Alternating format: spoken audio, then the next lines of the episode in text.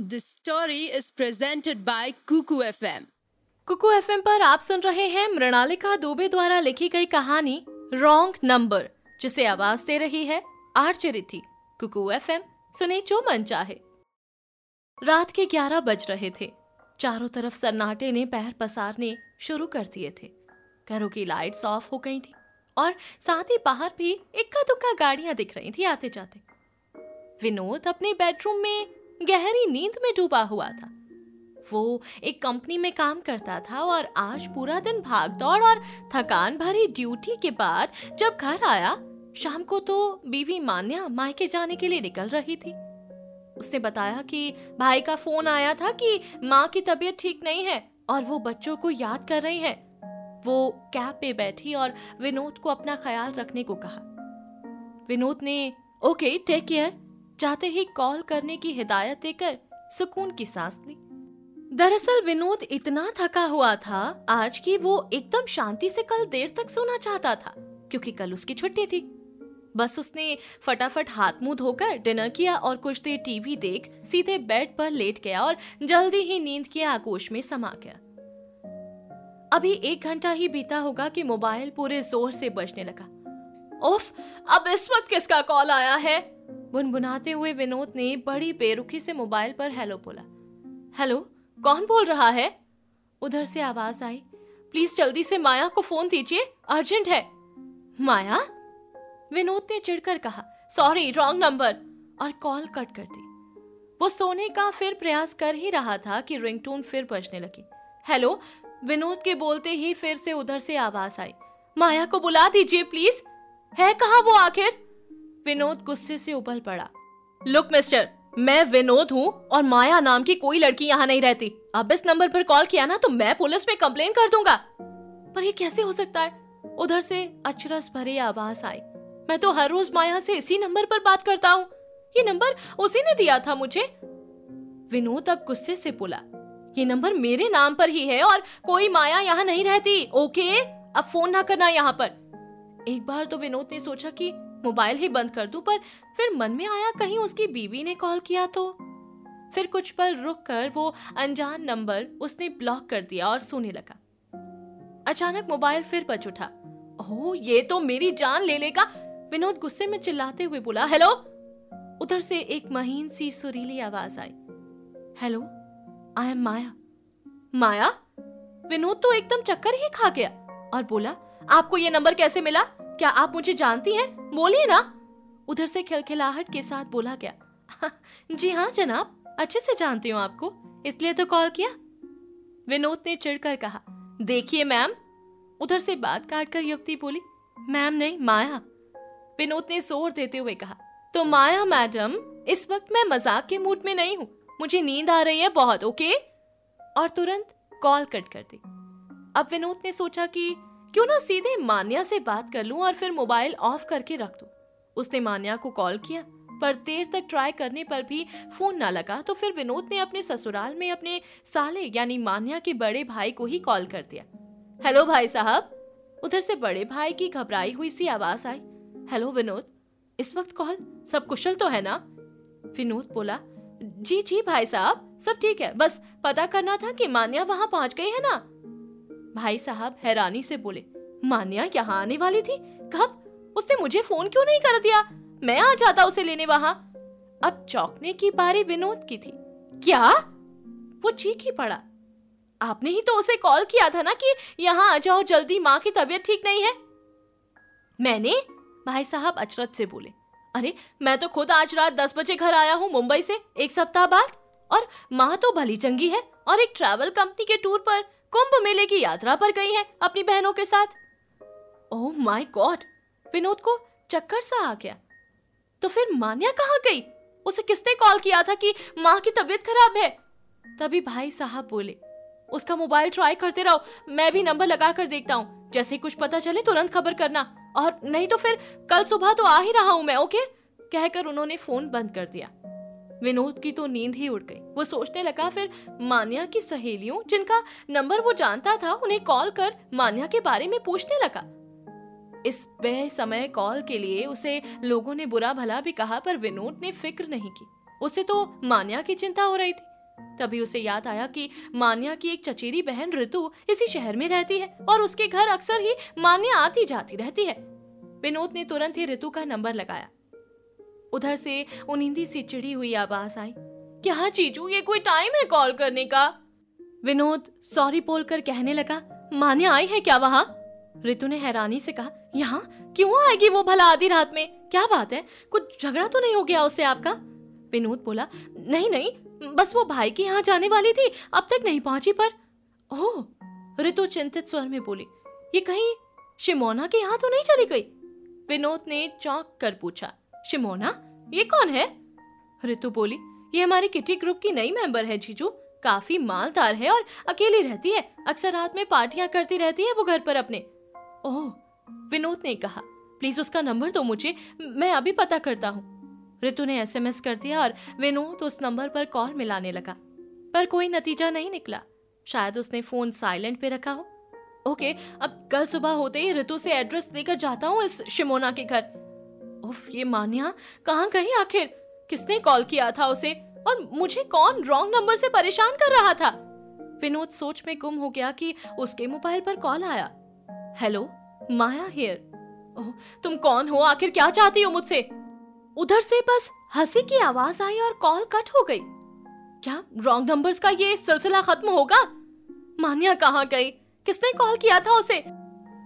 विनोद कुछ देर सोचता रहा, फिर जो नंबर उसने ब्लॉक किया था पहले तंग आकर, उसे अनब्लॉक कर उस पर कॉल लगाने लगा, पर कोई जवाब नहीं मिला। उसने फिर लगाया तो किसी ने रिसीव करते ही बुरा भला कहना शुरू कर दिया। ये कोई वक्त है? रात के तीन बजने वाले हैं, कुछ समझ है या नहीं?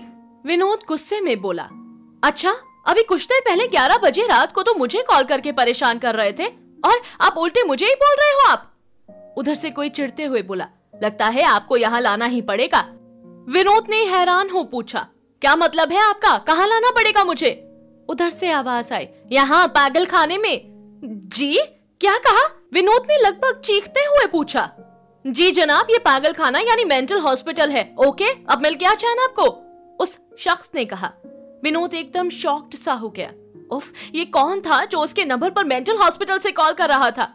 अचानक ही विनोद ने सोचा कुछ और। जिस नंबर से वो रहस्यमयी माया कॉल कर रही थी, उस पर कॉल किया। रिंग बजते ही किसी ने तुरंत आंसर दिया। हेलो, आखिर आपने कॉल किया ही मुझे। कोई भी माया से मोहित हुए बिना रहता ही नहीं। और वो हंस पड़ी। विनोद ने चिढ़ते हुए कहा, मैं कोई मोहित नहीं हूँ, बस आपसे कुछ जानना चाहता हूँ। प्लीज़ कृपा करके मुझे बताइए। ओके, वो बोली, बताइए क्या जानना चाहते हैं आप?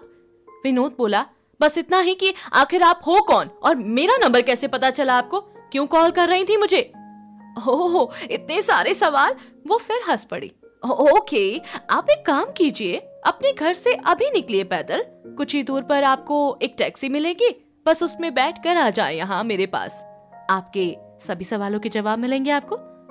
विनोद उलझन में पड़ गया। फिर कहा, लेकिन आऊँगा कैसे? आपका एड्रेस ही नहीं मालूम? युवती खिलखिला पड़ी।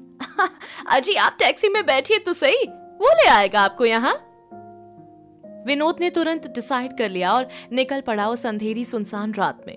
कुछ कदम चलते ही टैक्सी खड़ी हुई दिखाई दी। वो जैसे ही करीब पहुँचा कि ड्राइवर ने अंदर बैठते हुए कहा जल्दी बैठिए। और विनोद के बैठते ही टैक्सी हवा से बातें करने लगी। कोई 20 मिनट बाद टैक्सी रुक गई। ड्राइवर ने उतरने को कहा और विनोद जैसे ही बाहर आया, वो टैक्सी लेकर चलता बना। विनोद ने देखा, सामने ही एक बंगलो था। उसने आसपास देखा तो कोई नज़र नहीं आ रहा था, ना कोई वॉचमैन, ना कोई सिक्योरिटी गार्ड। बंगलो एकदम अलग थलग निर्जन इलाके में बना था। एक पल तो विनोद को लगा कि कोई भूतिया चक्कर तो नहीं। फिर मन में हिम्मत जुटाकर मान्या को याद कर वो बंगले के गेट से अंदर चला गया।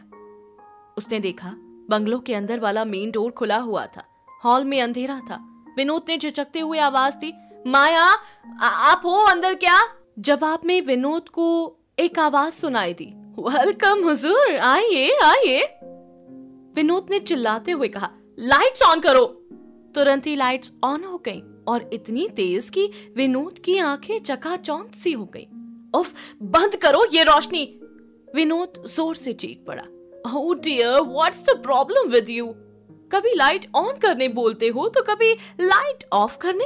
आखिर चाहते क्या हो तुम? युवती की आवाज़ आई। ओह, अब बंद करो ये सब। विनोद गुस्से से बोला, मुझे जल्दी बताओ कि तुम मुझे कैसे जानती हो, और मेरा नंबर किसने दिया तुम्हें? ओह, इतना गुस्सा? खिलखिलाने के साथ युवती बोली, ओके ओके रिलैक्स डियर और तेज लाइट्स बंद हो गई। विनोद ने देखा हॉल के बीचों बीच लगा एक मध्यम सा लैंप चल उठा। उसकी हल्की पीली रोशनी में आँखें अभ्यस्त होते ही वो एकदम से चौंक गया। एक लाल साड़ी में लिपटी युवती खड़ी थी, जिसके बाल हवा में लहरा रहे थे और युवती का चेहरा ठीक से नज़र ना आ रहा था। उसकी उड़ती जुल्फों और मध्यम रोशनी की वजह से। विनोद कुछ कहने ही वाला था कि युवती बोली, बस अब और कुछ भी नहीं। Now you go Vinu. Vinu? Vinod एकदम पागल सा चीख पड़ा। ये ये तो सिर्फ़ मानिया बोलती है। तो क्या तुम मान्या? आगे वो कुछ बोलता इसके पहले ही विनोद के होशो हवास गुम हो गए। किसी ने उसके पीछे से क्लोरोफॉर्म सुंगा कर उसे बेहोश कर दिया। उफ, मेरा सर! विनोद कराते हुए बोला। उसने देखा कि वो अपने बेड पर लेटा हुआ है। सामने ही मान्या के बड़े भाई खड़े हैं। भाई साहब ने उसके सर पर हाथ फेरते हुए कहा क्या हुआ विनोद? तुम्हारी तबीयत तो ठीक है ना? भाई साहब आप आप कब आए? मैं यहाँ कैसे पहुँचा? विनोद ने आश्चर्य से पूछा, भाई साहब थोड़े हैरानी से बोले, अरे, तुम अपने घर में नहीं रहोगे तो कहाँ रहोगे फिर? मैं तो सुबह सुबह पहुँचा तो देखा बाहर दरवाज़ा खुला था और अंदर तुम बेड पर रजाई ओढ़कर गहरी नींद में डूबे थे। मुझे लगा कि रात भर मान्या को खोज कर थक गए होंगे, इसलिए मैंने जगाया नहीं और यही सामने बैठ गया। मान्या की याद आते ही विनोद एकदम होश में आया, भाई साहब, कल रात में शायद उसी से मिला था। क्या? कहा है वो? भाई साहब बोले, तुम उसे घर क्यों नहीं लाए? वो ठीक तो है ना? एकदम बेचैन हो वो उठ खड़े हुए। विनोद ने पिछली रात घटित वाक्य सुनाया। आधी रात के समय सुनसान बंगले में मान्या के होने की बात सुन भाई साहब बोले, तुम्हें तो याद होगा ना रास्ता वहाँ का? चलो जल्दी से चाय पीकर तैयार हो जाओ, तब तक मैं टैक्सी बुलवा लेता हूँ। विनोद जल्दी से तैयार हुआ, फिर चाय पीकर टैक्सी में चल पड़े दोनों उस सुनसान बंगले के एड्रेस पर। विनोद टैक्सी वाले को याद करके डायरेक्शन देते जा रहा था कि किधर मुड़ना है। और जब उसने रुकने को कहा तो टैक्सी रुक गई और विनोद भाई साहब के साथ उतर पड़ा। ओह, ये क्या? विनोद हतप्रभ देखता रह गया। उजाड़ खंडर नुमा बंगले के टूटे जंग खाए विशाल दरवाजे पर तो एक पुराना घिसा हुआ सा बड़ा ताला लटक रहा था। भाई साहब बोले, विनोद, इस बंगले में तो लगता है बरसों से कोई नहीं आया है। मुझे पक्का यकीन है कि तुम्हें कोई भ्रम हुआ है। नहीं नहीं, बिल्कुल नहीं। विनोद चिल्लाया। मैं यही आया था रात में, उस माया के कॉल करने पर। भाई साहब सोचते हुए बोले अच्छा वो नंबर दो मुझे, अभी कॉल करके देखता हूँ मैं। विनोद ने जैसे ही नंबर बताया, भाई साहब ने कॉल किया। हेलो, कोई माया रहती है यहाँ? उधर से किसी ने हँसते हुए कहा, जी, यहाँ माया, ममता सब रहती हैं। भाई साहब ने पूछा, जी, क्या मतलब? उधर से आदमी बोला, ये मेंटल हॉस्पिटल है जनाब। उफ। सुनते ही भाई साहब ने फ़ोन बंद कर दिया और विनोद से बोले, देखो, लगता है अब पुलिस ही मदद कर सकती है। चलो, कंप्लेन लिखवाने चलते हैं। विनोद बोला, एक बार तो यहाँ बंगले में जाकर देखते हैं, कोई तो सुराग मिलेगा? ओके, चलो। कहते हुए भाई साहब ने टूटे दरवाजे से अंदर जाने की राह बनाई और बंगले में चले गए। पीछे पीछे विनोद भी आ गया। अंदर एकदम सन्नाटा फैला था और सब दरवाजे, खिड़कियाँ एकदम बंद थे। दरवाजों पर मोटा सा पीतल का ताला लटका था। भाई साहब बोले, अब इस ताले को खोलकर तो नहीं जाया जा सकता अंदर। विनोद को तभी बंगले के पिछले लॉन में कुछ आहट सुनाई थी। वो चीखा, कौन है उधर? और भागने लगा पिछले कंपाउंड तरफ़। तभी भाई साहब भी चिल्लाए, अरे कहा जा रहे हो विनोद? तुम चलो आ जाओ, प्लीज़। पर विनोद पागलों की तरह भागकर पीछे पहुँच गया। तो देखा कि एक युवती लाल साड़ी में लिपटी विशाल पेड़ से रस्सी के फंदे में लटक रही है। उसके बाल चेहरे पर उड़ रहे थे। ये देख विनोद चीख कर मान्या! कहकर गिर पड़ा। भाई साहब उसके नज़दीक भागे हुए आए तो विनोद बेहोश हो गया था।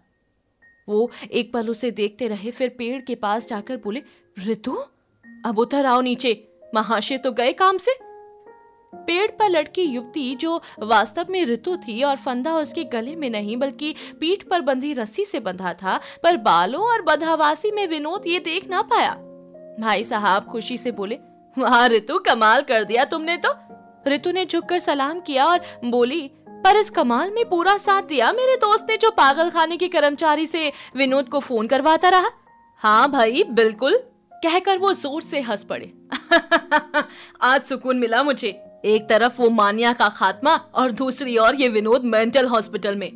पता नहीं किस मेले में मिल गई थी मानिया मेरे माँ बाप को कि वो उसे घर ही नहीं ले आए, बल्कि अपनी बेटी भी बना लिया उसे। और अब पता चला कि पिताजी अपनी जायदाद में पिछहत्तर परसेंट मानिया को दे गए हैं। बस तभी मैंने प्लान बना लिया था कि मानिया को रास्ते से हटाना है, पर ये विनोद तूफ़ान मचा देता। इसलिए पहले इसे मेंटल हॉस्पिटल में भेजेंगे और फिर मानिया को खत्म करेंगे। दोनों की जायदाद भी मेरी ही हो जाएगी तब। रितु मुस्कुरा कर बोली, पर मेरा हिस्सा ना भूल जाना, ओके? और तभी विनोद उठते हुए बोला, और मेरा हिस्सा भाई साहब एक्टिंग तो मैंने भी अच्छी की ना अभी? भाई साहब और ऋतु शॉक्ड हो गए तुम तुम तुम होश में हो? जी हाँ विनोद ने कहा, होश में भी हूँ और आप दोनों की सारी बातें रिकॉर्ड भी कर चुका हूँ भाई साहब। भाई साहब झपटे, अब तो पहले तुम्हें ही बात अधूरी ही रह गई और पुलिस सायरन की आवाज़ से इलाका गूंज उठा। पुलिस? पुलिस यहाँ कैसे आई? भाई साहब बोले, जी, मैंने इन्फॉर्म कर दिया था। तब जब मैं नहाकर तैयार हो रहा था और आप चाय बना रहे थे? विनोद बोला, मुझे तो ना तभी डाउट हुआ जब आपने चाय पीकर बंगले में जाने की बात कही। होना तो ये चाहिए था कि सबसे पहले आप पुलिस में रिपोर्ट लिखवाते मानिया के गुमशुदगी की। बस इसलिए मैंने फ़ोन कर पुलिस को कह दिया था कि वो सावधानी से हमारा पीछा कर और जब मैं मिस कॉल करूँ, तब वो बंगले में आ जाए। भाई साहब और ऋतु तो हक्के बक्के रह गए। उनकी पूरी प्लानिंग धरी की धरी रह गई। उन दोनों ने सोचा था कि विनोद पागल खाने में भर्ती हो जाएगा और मानिया ऊपर पहुँच जाएगी। पर थोड़ी चूक रह गई इस प्लानिंग में। और फिर पुलिस के आगे सब तोते की तरह बोलना शुरू कर दिया दोनों ने कि किस तरह भाई साहब ने रेलवे स्टेशन से एक अनजान शख्स के मोबाइल से मान्या को कॉल कर माँ की झूठी खबर देकर बुलाया और फिर बेहोश कर कमरे में बंद कर दिया। माँ तो तीर्थ यात्रा पर गई थी। फिर विनोद को कॉल करके परेशान करते रहे ताकि वो मानसिक संतुलन खो दे। और एक लास्ट शॉक था, फंदे पर झूलती मान्या का भरम। पर अफसोस कि विनोद की अचानक अंतर्मन की आवाज़ ने उसे चेतावनी देकर पुलिस को इन्फॉर्म कराया और प्लानिंग पर पानी फेर दिया मान्या को भी सही सलामत छुड़ा लिया गया और भाई साहब और ऋतु पागल खाने तो नहीं, पर जेल खाने में ज़रूर चले गए for more such such download Kuku F M app from Google Play Store.